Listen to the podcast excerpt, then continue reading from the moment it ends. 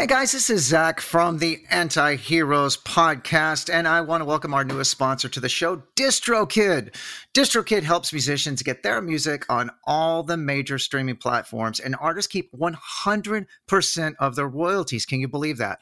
Anti Heroes listeners get 30% off at distrokid.com slash VIP slash anti heroes. Again, that's distrokid.com slash VIP slash anti heroes. Thank you so much and support all the folks at DistroKid because they're they're doing amazing work and we couldn't be happier to have them on board.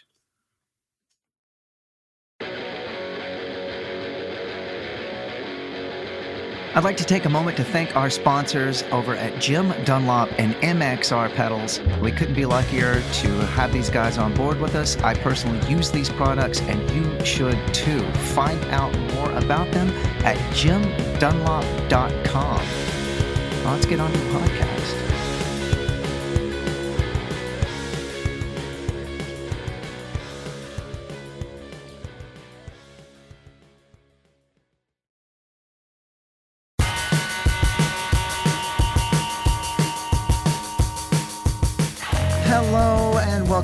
Another episode of the Anti Heroes Podcast with your host, Zach Blair. I am Zach Blair. Thank you for joining. How's everybody doing? You know, I'd like to try to talk to you more before we get started and we get thrown into talking all this nerdy junk about guitar playing and stuff. Um, you know, get to know you guys and let you get to know me if you want to. You could also fast forward all this shit and not listen to me talk at all that is your prerogative. But uh, yeah, I, am good. We are my band. I play in the band Rise Against. We are going on tour uh, here in September, which is might be after September when this is airing. Um, and if it is after that, and you came and saw us at, at festivals that we have posted on our socials, then thank you for coming. And I hope we were good. I hope we didn't disappoint.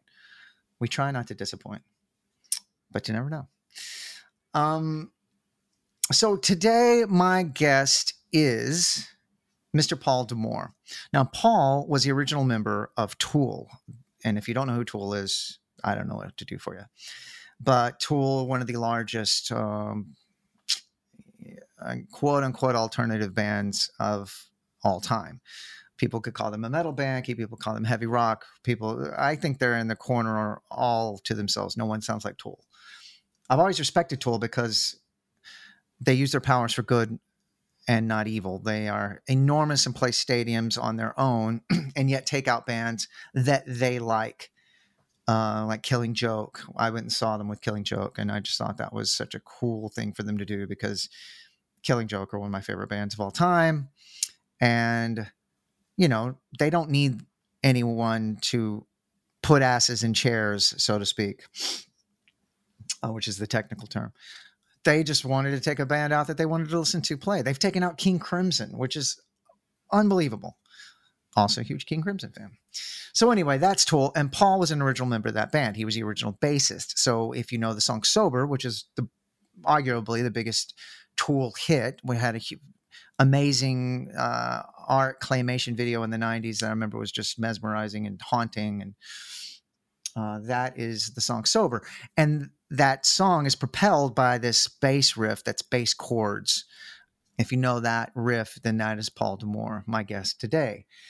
Uh, Paul famously left Tool, quit Tool at sort of the height of their stardom um, for creative differences, for musical reasons. We don't, I don't want to talk to him much about that because, you know, I would imagine that somebody that has left such a enormous band at some point has been talked, you know, every interview he's done, he's probably talked about that for years. So I didn't want to harp on that, you know. I wanted him to know that I was interested in more than just the fact that he was in this huge band, which of course I feel like is really interesting. That's such an incredible achievement for anyone to have been in a band like them. But he he soldiered on, you know, he quit he quit the band cuz he he uh, I guess the age old uh, musical differences in quotes. But that truly is why he left. He wanted to do other things. He wanted to be more creative in other other genres. He wanted to play different instruments. Um, I know, you know, this is a bit of a sidestep for this podcast because he is a bass player, but I want to do that. You know, I want to talk to, to me, it is a bass a guitar being the operative word. But as you'll hear, Paul doesn't just consider himself a bassist. He considers himself a musician. He wants to play all kinds of music. And we do talk about his guitar playing because, as you hear, he has an uh, un- as yet unnamed side, uh, supergroup side project thing coming up that he can't really talk about yet. And hopefully, we'll get him back to talk about that when he can. But, you know, over the years, he's done solo work, he's done soundtrack work, commercial work and now uh, he is a member of ministry. He's joined ministry a few years back. And man, what an interesting, awesome pairing that is, Paul D'Amour with ministry. I think each side are lucky to have each other. Uh, we talk about his influences. He blows my mind with one of his major influences, and it ties everything together, folks. It makes so much sense. And my dork brain, it uh, it just it just clicks. It's like a mouth problem working out for you. A long division. Anyway, uh, I will quit blathering so you can listen to me blather at my guest today, Paul D'Amour.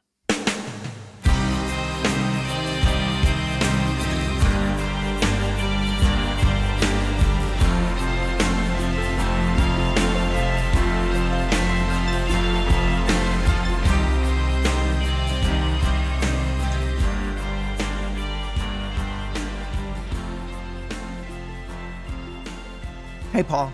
Yo. Yo. Uh, I've already done a big intro, but uh, to everyone, this is Paul D'Amour. Paul, you are currently in ministry. Uh, you've That's done right. time in the band Tool. You have your own solo stuff. Um, I just say right now, like, what got you?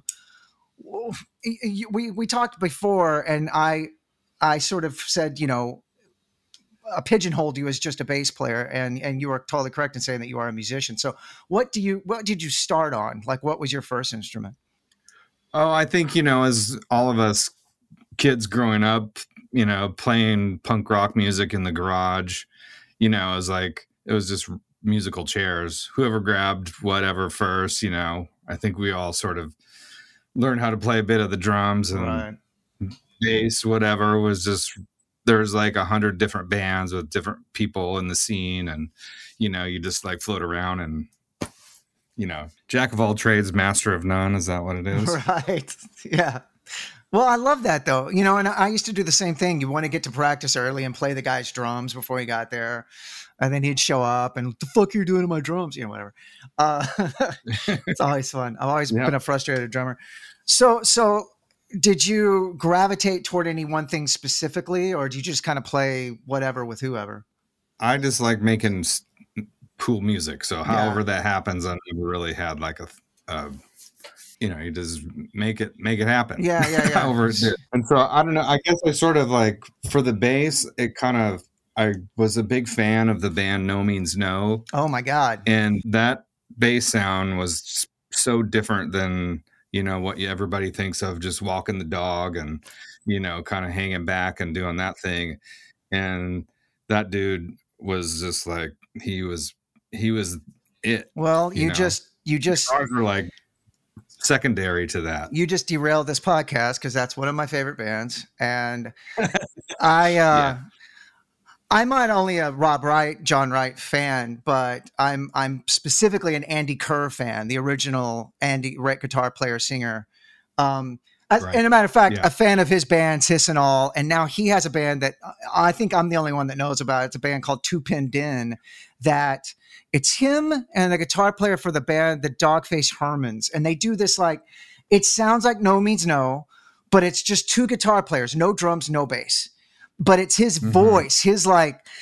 You know how angry that guy sounded? He sounded like he was gonna Oh, yeah. fucking blow up a grocery store or something, um, like yeah perpetually. he's definitely bomber qualities going yeah on. like serious ill will toward humanity kind of a thing and um i've just god damn it i've just been such a fan and such a fan of them and rob wright specifically to where i sort of found out that that bass tone it was a jubilee series solid state marshall head it was a rack space like a rack head oh yeah i never really found out the I just kind of did my own thing and Well, it makes so much sense. It makes so much sense now. Now hearing that from you because you know your work with Tool, I mean, Jesus Christ, that's got Rob Wright all over it.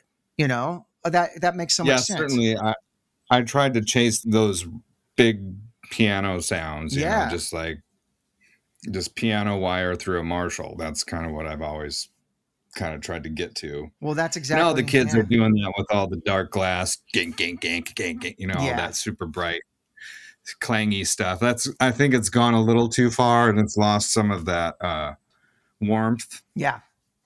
Yeah. It's funny. My brother is a professional bassist. He's in a band called the Toadies, and they're recording with Steve Albini right now. And my brother also is a Rickenbacker uh, practitioner, which we'll get into that. Yeah. And he always chases that that Rob Wright tone as well. Um, and did have success. Not easy. It's not easy, but uh, you know, I think the the sort of nucleus of it is a solid state bass rig, in my opinion.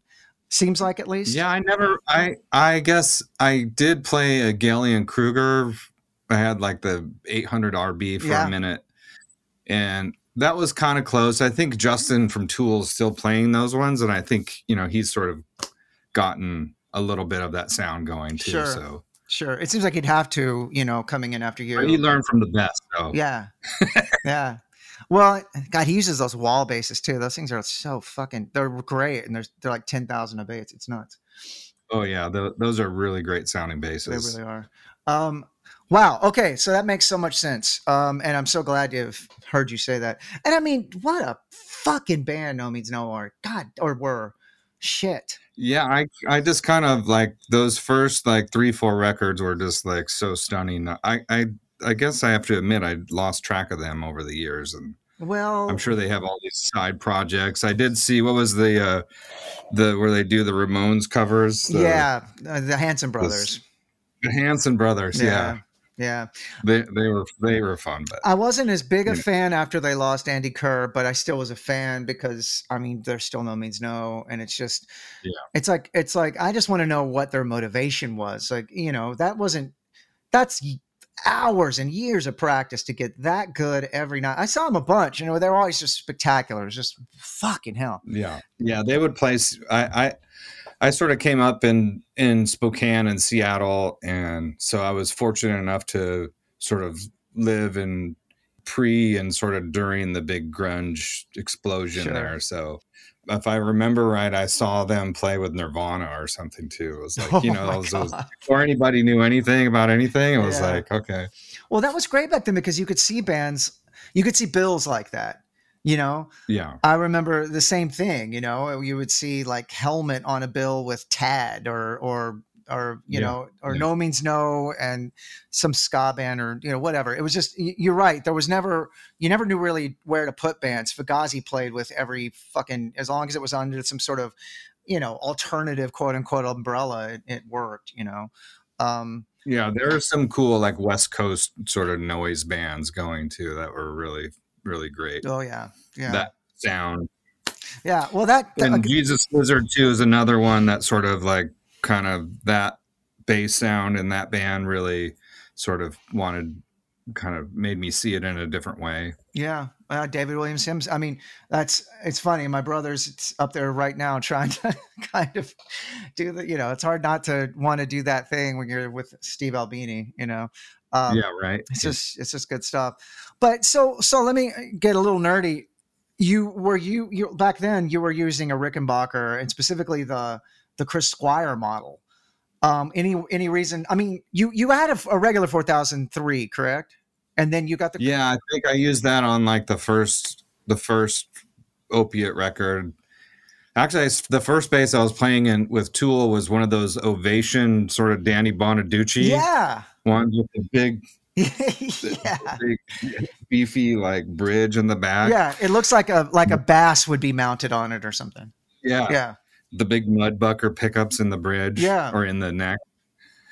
That one was kind of the first one. I, I but I just kept like bloodying my fingers on that thing. Yeah. Yeah, for sure.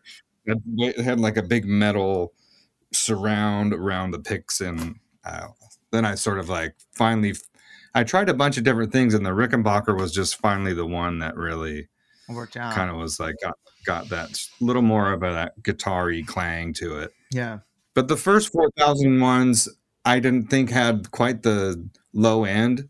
And then I tried the the Chris Squire one and that had it was a little more full bodied with still keeping that top. Okay. Yeah, I think that bass was also to his specs, which he had like painted it and then sanded it down. So it sanded down, you know, he had like done, so it had this real specific sort of clang and mid range to it. Um, but Yeah, man, that's all that voodoo stuff. I don't know about. yeah, it's true. I mean, it's everybody also the- it's also just Chris Squire, you know. I mean, you know, there's those immortal people that they just could play anything and they just sound like that.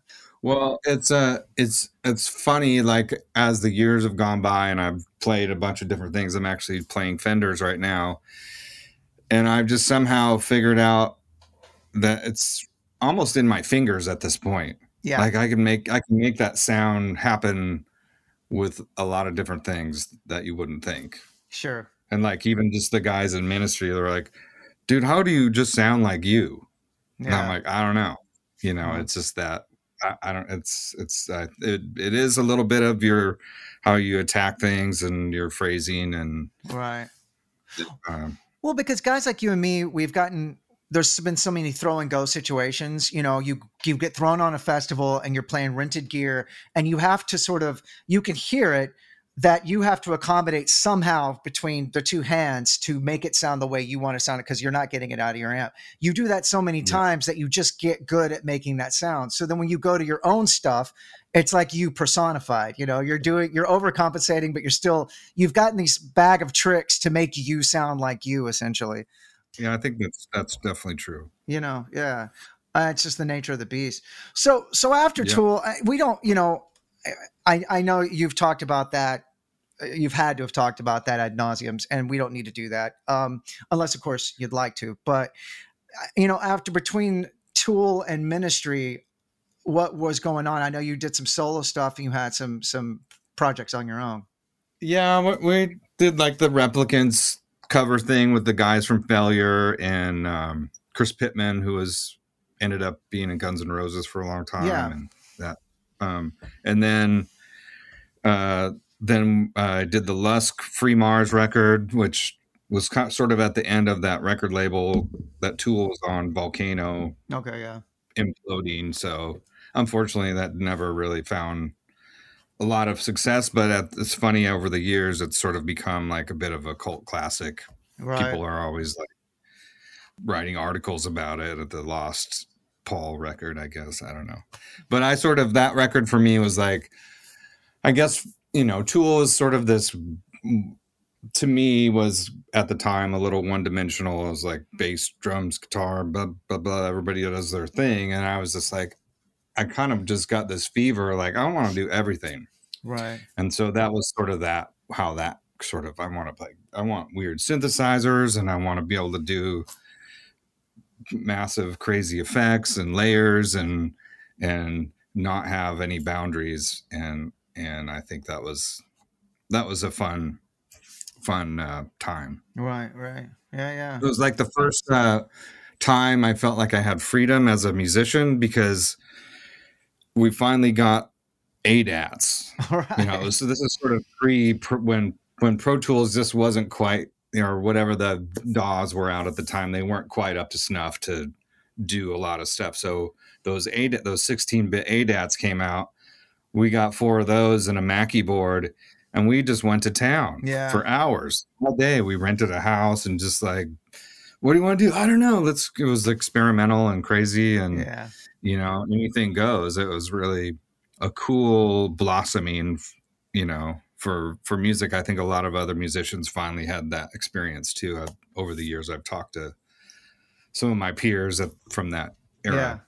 And we were That's- like yeah when we got adats so, you know it was like okay you didn't have to spend you know thousands of dollars for an engineer and all these studio Right. time and all this bullshit and you had to make it in five days and mix it in two days and you know that's remem- not sometimes that creates great art that urgency and i'm a firm believer in urgency but at the same time you gotta fuck around to find Yeah. out I remember those ADAT days. It was uh it was it was mind blowing, and then it was just the precursor to what we have now, which is you know GarageBand and Logic or whatever. That just, I mean, Jesus Christ, it just sounds fucking amazing uh, if you mess with it a little bit. Um, oh yeah, yeah, hundred percent. But yeah. it's it's funny how quickly we as musicians, once we get around other musicians, become our 14, 13 year old selves. You know, if we got started early, it's like it's it that youthful uh exuberance that youthful wonder and like oh dude i got a riff check it out you know what i mean? It's like you've made it no matter who the fuck you are when you get in a room with other guys you just revert to whoever you were when you started playing music with other people you know? I love it. Yeah totally. I absolutely totally. How did um so that kind oh. of for for me like i felt like that experience sort of opened the door for me to sort of do other things and so i sort of stumbled into doing some uh, film composing work and you know whatever doing some commercials and you know make some easy it's nice to do a tv commercial and make you know 20 grand and yeah. for a 36 hours of panic. Right right. I have a friend that does so i that. found myself like doing doing like you know learning how to play the ukulele because this ad agency was in Hawaii and they really liked what I did. So I just kept doing all this commercial work. So I ended up, you know, getting a bunch of awards in the Southeast Asia commercial market. No shit. That's, I'm big in Asia. That's awesome. I, you know, I have a friend that does that for a living, and he said the hardest part for him was like making sure the song crescendoed at like, you know, in a Hidden Valley Ranch commercial as the sun comes up over the hill, you know, or whatever it might be. He said he had to like really time code that shit out and everything yeah yeah it's it's it's uh it's an interesting puzzle. It's certainly not uh soul satisfying but you know i actually quite enjoyed some aspects of that. Just yeah. i couldn't do it all the time but you know but i do i do enjoy uh you know putting uh, uh music to picture as a really um uh powerful tool yeah. powerful medium. Yeah. it's really like i've worked on some shit films and all of a sudden you put in some some a little bit of cool vibe and all of a sudden the actors dialogue isn't so flat and the scene has a little momentum and it's kind of, that's satisfying to do yeah. for sure. Yeah. I mean as musicians i you know i i feel like music kind of makes everything better you know. Um, yeah 100% 100% how did how did uh, ministry come around? How did that how did that happen for you um, I don't know. I had met Al a couple times in the '90s, and we had some some uh, you know history there, and um, yeah, and then we just sort of through actually through our dentist. Ah. we had shared the same dentist. I think our dentist probably broke some rule there, but he was saying, "Oh, I need a bass player." Well, our bass player just left or whatever, and then you know, because Al and I had sort of lost touch over the years. So, uh, anyways, he was off doing his Al ministry, had its turn there, and yeah. Um, but yeah, so the dentist was like, "Well, actually, we have a cool bass player. That's one of our clients too." And he mentioned my name, and then we just sort of like reconnected, and it just seemed like a really good fit. Are you Are you still out in LA? Are you? I live in, in Ojai. Oh, okay, okay, Ojai. okay. Ojai, Ojai, gotcha. Like, okay an hour and a half from downtown LA, basically. Gotcha. Gotcha. Well, that's, I mean, I, when I, yeah, ministry was like kind of a good, it was a good fit for me just because I, I was such a huge fan, you know, coming up. And I think those records were always being played while we were making those tool records. And it was yeah. just part of my zeitgeist at this point, you know? So yeah, I just feel like they're my songs in yeah. a weird way, even though write them. No, I'm just like you know, it's built in. I get that. I mean, it, it, you do own a certain part of this music that's sort of ubiquitous in your life. You know, you do have a bit of ownership on that, and especially as a musician, where you might have already learned those songs because they were just sort of in your head, like, oh, I wonder what that riff is, whatever. And yeah. I have a bit, like we talked about, I have a bit of the same sort of thing with specifically ministry because of like the immortal guitar player. Uh, Mike Scaccia, who uh, rest in peace, was a yeah. great friend of mine, and so he was, you know, of course, in ministry, and especially that one lineup, the the "Mind Is a Terrible Thing to Taste" tour. Uh, that that yeah. lineup, Martin Atkins and William Rieflin and Mike, and you know, just yeah. Paul Barker, it's just amazing, amazing. What a great Yeah. band. What an important band. And and when I heard you were playing with them, I was just like, wow, that is such A, it makes so much sense. And B, that is such a great pairing. That's that's just great. Yeah it's been a, it's been a blast too and you know it's a the it's a killer band right now all the guys are so awesome and Is Roy Mayorga still your drummer? roy is the drummer roy and i have a great time playing together he's so awesome I bet he's a great guy. I've met him a bunch, and, and we've you know doing the festival circuit together and- uh, for a while. And yeah yeah, I love that guy. yeah what he a and i guy. just lock in so well Yeah. He- Also in the punk band, what Anti Cimex? What is that the band he's in? I could be wrong, but I believe he's in Anti Cimex. Uh, and I could be pronouncing that roy wrong. Yeah. Yeah. oh i don't know he's he does a lot of stuff i can't He- keep keep track of his he was in nausea that was like the big new york Nausea. He was in Nausea. I knew that. And I could have sworn he also toured with it. There was like a documentary about it. I, I got to be saying that wrong. But anyway, anyway, blah. But we'll tell him I said hi. He's uh i will yeah for Yeah, sure he's- he's yeah i'm gonna see him on tuesday so oh good. we're just getting ready to start or doing a video a quick video and then we start rehearsals right after that Did did um and you know I, I think I'm totally wrong about anti-Semitic. I think you're right. It was just nausea. Um, anyway, um, so how long will this? You guys are doing. Have you done the festival circuit this this summer, or are you? No we kind of we did our big spring tour and then i think al was moving into a new house and there's just summer wasn't didn't summer we everybody just kind of took summer off i guess. Gotcha. and so now we're doing we had we had which was a great tour. We uh, had Gary Numan out with us in frontline assembly. It was like such a great lineup. both that. those bands were really really awesome. It broke so it my was, it was a really nice pairing It broke my heart. I didn't get to go see that because I'm also a huge Gary Numan fan. I actually asked him if I could meet him one time. I was just like, "Hey, can I meet you?" And he was like, "Yeah, you already are." like, you know, yeah. But yeah man, he's a sweetheart i'm sure he would Well- he's up for anything what a talented guy. Jesus Christ. Um, yeah no and we're all like super like you know 80s geeks in the band and, Yeah. you know so It doesn't get more So 80s. we were all just like worshiping at the feet of Numan every night. It was really fun. Those Tubeway Army records, man. Jeez. Yeah. Um, he didn't play as much of the old stuff as I would have liked, but his new stuff is um it's it's different, but uh it's good. Good. It's good. Good. Yeah. That's Yeah. awesome. And the, the band, his band is great. And what a great, Um, what a great but package. yeah, so now we're going out with um Alice Cooper and Rob Zombie. That's a great tour. and and uh, also filter filters opening then ministry alice cooper rob zombie i think is what it's going to be Oh, that's... so that's- going to be like fun major markets Yeah. playing sheds and arenas and you know What a what a fucking package. Jesus Christ. yeah Well, I, you don't know. know- I, I, don't, I don't really know all the alice newer alice cooper stuff too much but i'm Yeah. certainly a fan Yeah. i'm I sure mean, that's going to be quite a show and there'll be some guillotines and sure. electrocutions and some boa constrictors and Well, you would all hope. the good stuff One would hope. yeah You know, yeah it'd be like Gwar without the costumes. It's like you know, you Yeah, want to, yeah. you want to see all the shit. Um, yeah oh man, what a package! You know, and it's like there are those mega tours now. You know, the the sort of de, uh, Def Leppard and Motley Crue and you know all that. And I, I, I'm not a Taylor Swift music fan, but I do believe she's bringing people to these like large stadium shows, and people want to go see live music. And bands like Yeah. our bands get to do these huge packages now and play in these bigger arenas because it's like it's kind of becoming commonplace, which is great.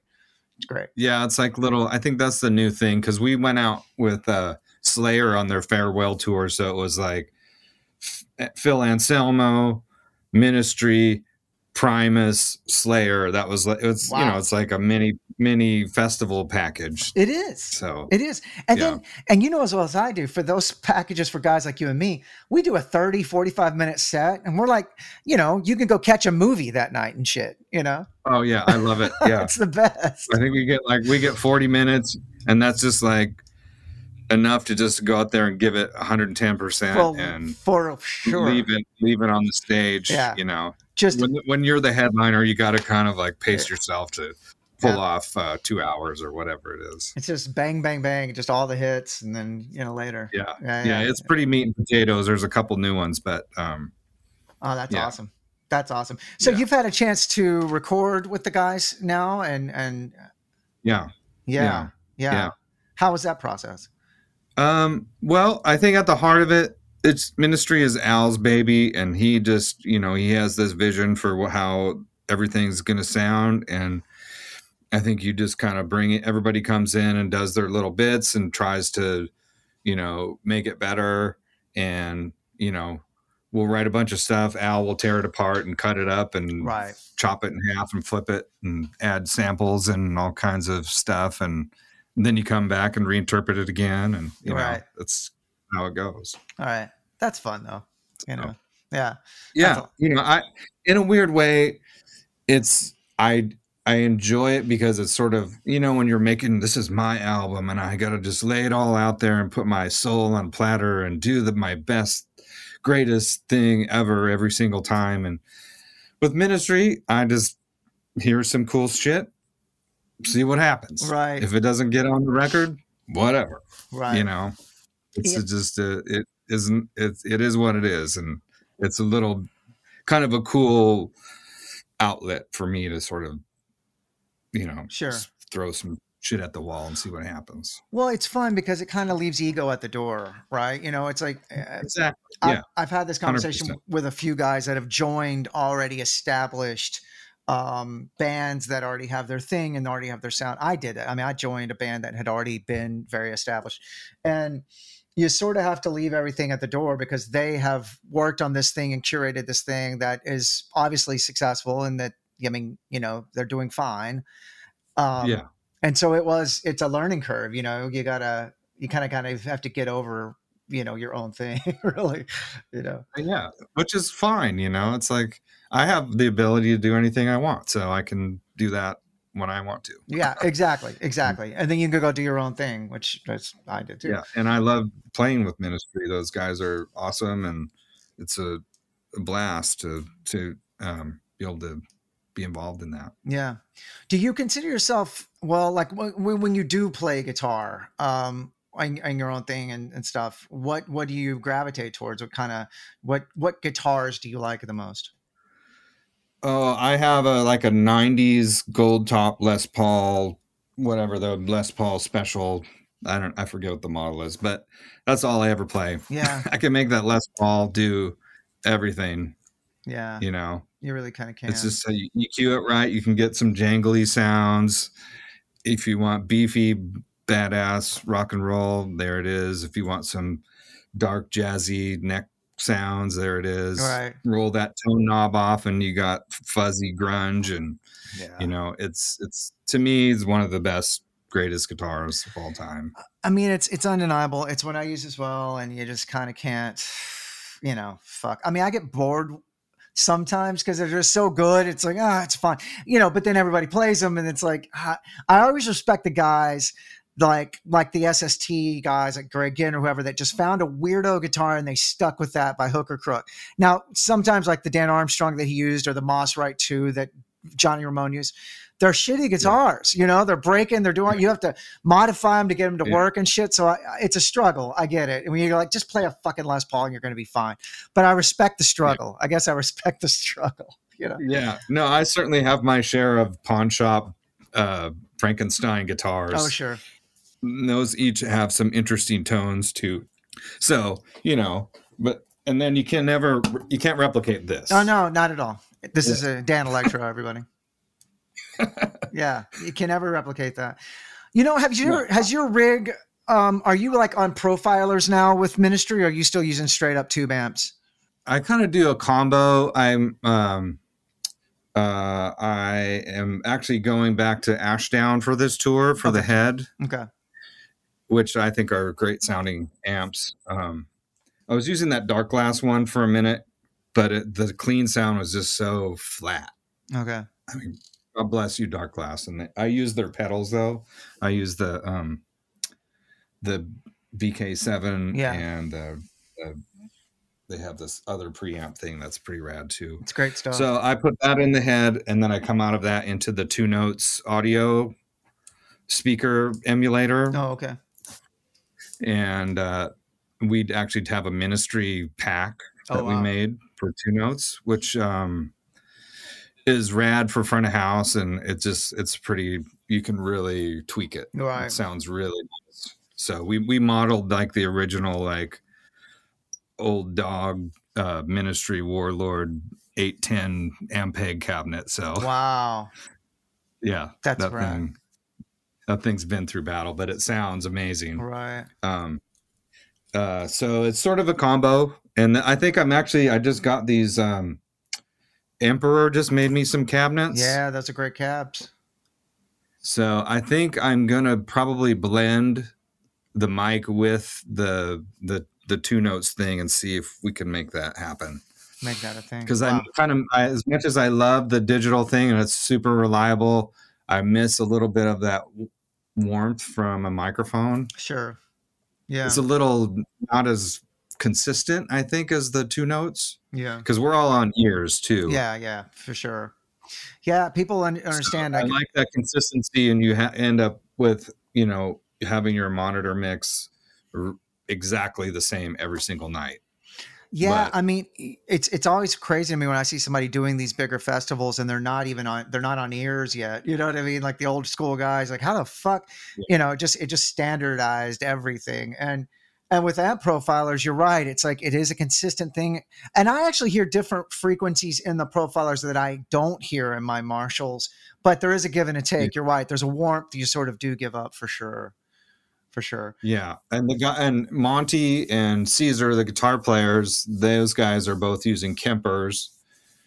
I know that uh they Cesar's been kind of going back and forth, and he also plays a wizard, Oh yeah. one of those Yeah. heads. So he's been sort of one night it's the wizard, one night it's the Kemper. He can't make up his mind, which is you know they both have these like different sounds. Yeah. You know, I'm with them, man. I, I I doing the same thing. I go back and forth between my Marshall stuff and the Kemper stuff, but uh, you know, ultimately the and for, for and for in the studio i been loving the neural dsp oh yeah, plugins yeah. I, those sound fantastic I have one right here. oh there you go i don't i'm i was thinking about getting one of those Yeah. it's it's, They're great. They're great. It's the kemper killer i hear It's that's what they call it. And you know what? I just got in the Kemper, and then our bassist Joe got started talking to these people. For anyone that's listening, it's the Quad Cortex. Um, and they sent me one out to demo, and man, it's ah, you can't fucking really uh, argue. You can't argue with any of it. It sounds fucking great. And they're yeah their, their presets. You can profile your own stuff with it, but just their presets, it's like everything's already in there. You know, yes, I might have Yeah. like a hot rodded, which I do have a hot rodded JMP that I like, but I can get a reasonable facsimile of it in this by Yeah. just fucking Yeah. with, you know, whatever. Yeah. i know i don't want to like those things but then they just they rule so it's like what can you do they really yeah it's like what can what can you do especially for flyouts and things like that like you and i do it's like and Yeah. you, you know also the, too. The reliable and the argument can be made like guys like you and I have a crew and shit. But man, it's so much easier to for a, like a travel pack. It just you know. Anyway, I'll get in Yeah. the weeds talking about that. So you know, before I ever let anyone go, I always ask, do you have something that like one that got away, like a guitar or an amp or a piece of gear or something over the course of touring, like maybe you hawked or you got stolen or something like that, you lost. Huh. I've never really had anything stolen, but I sort of I just got back my my my first that that ovation bass Oh, I was talking about when I first started. I I I gave it to like a family member uh, and they were starting their band. I was like, "You're a kid, you know. Why don't you play on this?" And and it just sort of disappeared, and I forgot about it. And I finally was like, "Where did that go? I need that back. Yeah, I need yeah, the." yeah. yeah. Well, Well, that, that- I- just came back into my possession. I love those stories that they they actually come back because you know it's like Yeah. it's it's it meant something to you, you know. And did that actually? Oh yeah, Did that make it on any Tool recordings? I'm not sure. That's a good question. I think it was just that first 4001 and the the Chris Squire that I ended up playing with. Oh, maybe maybe yeah. there was like a live thing or something. Oh, I know. It's on the demos, the first Tool cassette demos. Oh, okay. I'm pretty sure that's what was on that. No shit. So that's that's so. an interesting tidbit. Yeah, because those basses are yeah. so Oh my God. And there was the guitar, the breadwinner. Their guitar was the Ovation breadwinner. And Ace Frehley actually played one of those for a bit. And uh, there's a few uh-huh. pictures, but yeah. such oddball guitars, man. Yeah. Yeah. They're very 60s or 70s or whatever. I don't yeah, know what year that is. Of the time, that's for sure. I remember there was that you're right. There was like that ashtray looking thing around the pickups. It was like a weird. That's the one. Yeah. Yeah. Yeah. Yeah. I think the, the Danny Bonaduce from the Partridge family had one. So that was cool. Yeah, he did. He definitely did. Uh, well, I, I, won't. I won't keep you much longer, man. Um, so, so what's coming up next for you? What do you got going on? Um, well, I I'm working on a project. It's kind of like a super group kind of thing. Okay. So it's unnamed and it's not out yet. So I'm kind of keeping it on the DL, but it's um, pretty high profile lead singer who's on tour right now with a big band. Right. And and an amazing drummer who's also out on tour with a pretty pretty uh, hot shit band. So um, I'll let you know when that comes out. But it's basically me. I wrote all the music, and then those guys are coming in to do the vocals and drums, awesome. and it's well, going to be badass. So you're playing guitar and bass, everything, huh? Yeah. Awesome. Yeah. Well, when you when yeah, so hopefully when and when everybody comes back from tour in the fall, we'll we'll pull that out of our asses and awesome.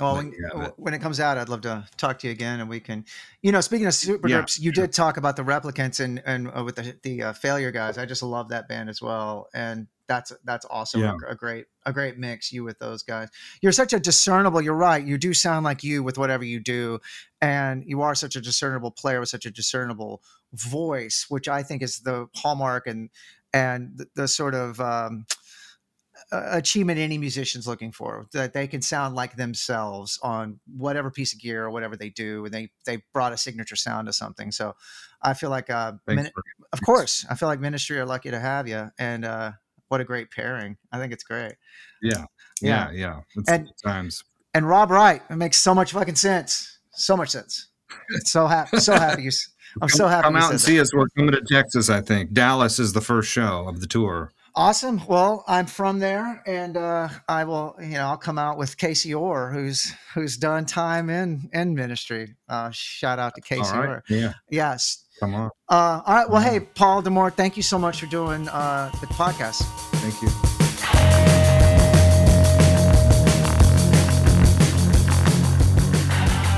There you have it. Me and Paul D'Amour, man.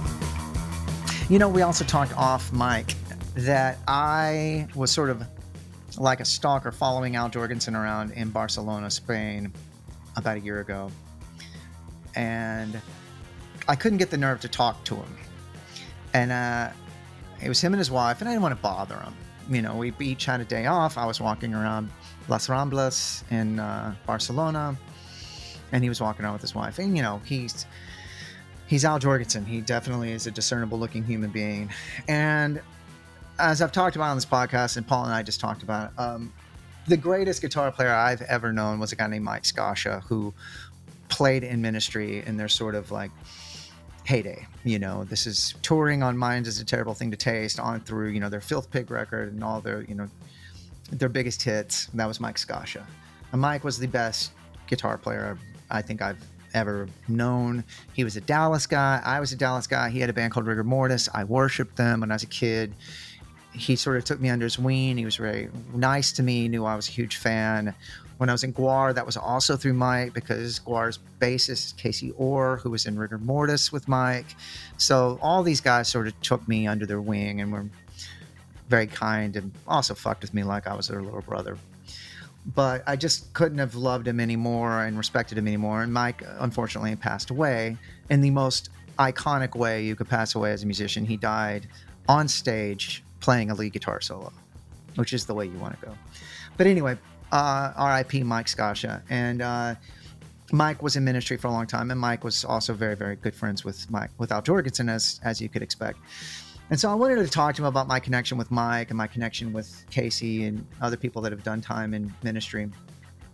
Casey Or Orsari has also been in ministry.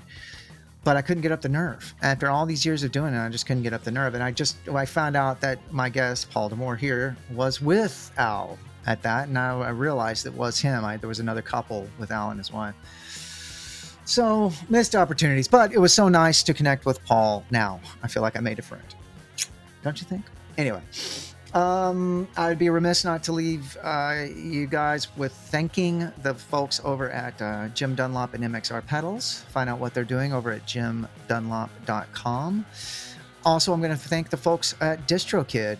Uh, find out what they're doing and uh, and yeah, we're lucky to have them on on board. So uh, we will talk to you soon. I'm going to leave you here at the end with some of Paul's bass playing. Now, this is the song "Sober" by the band Tool. You have to know this song. Uh, this is one of the most discernible, ubiquitous bass lines uh, of all time. It, it propels the song, which was just a huge, huge song, and you can still hear it today everywhere. So this is Paul's bass playing. This has been uh, the Anti Heroes podcast. I am Zach Blair. Thank you so much again for listening.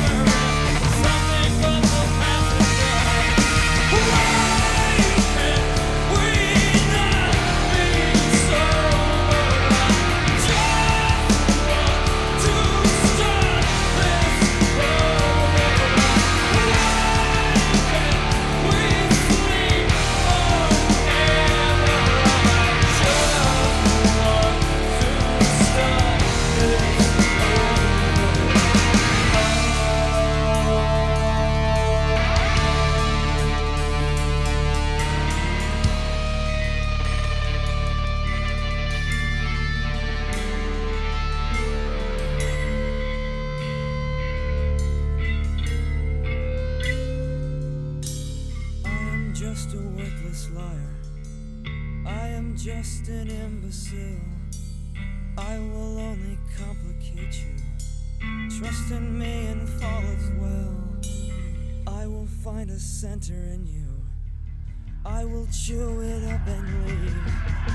Trust me, trust me, trust me, trust me, trust me. Trust me.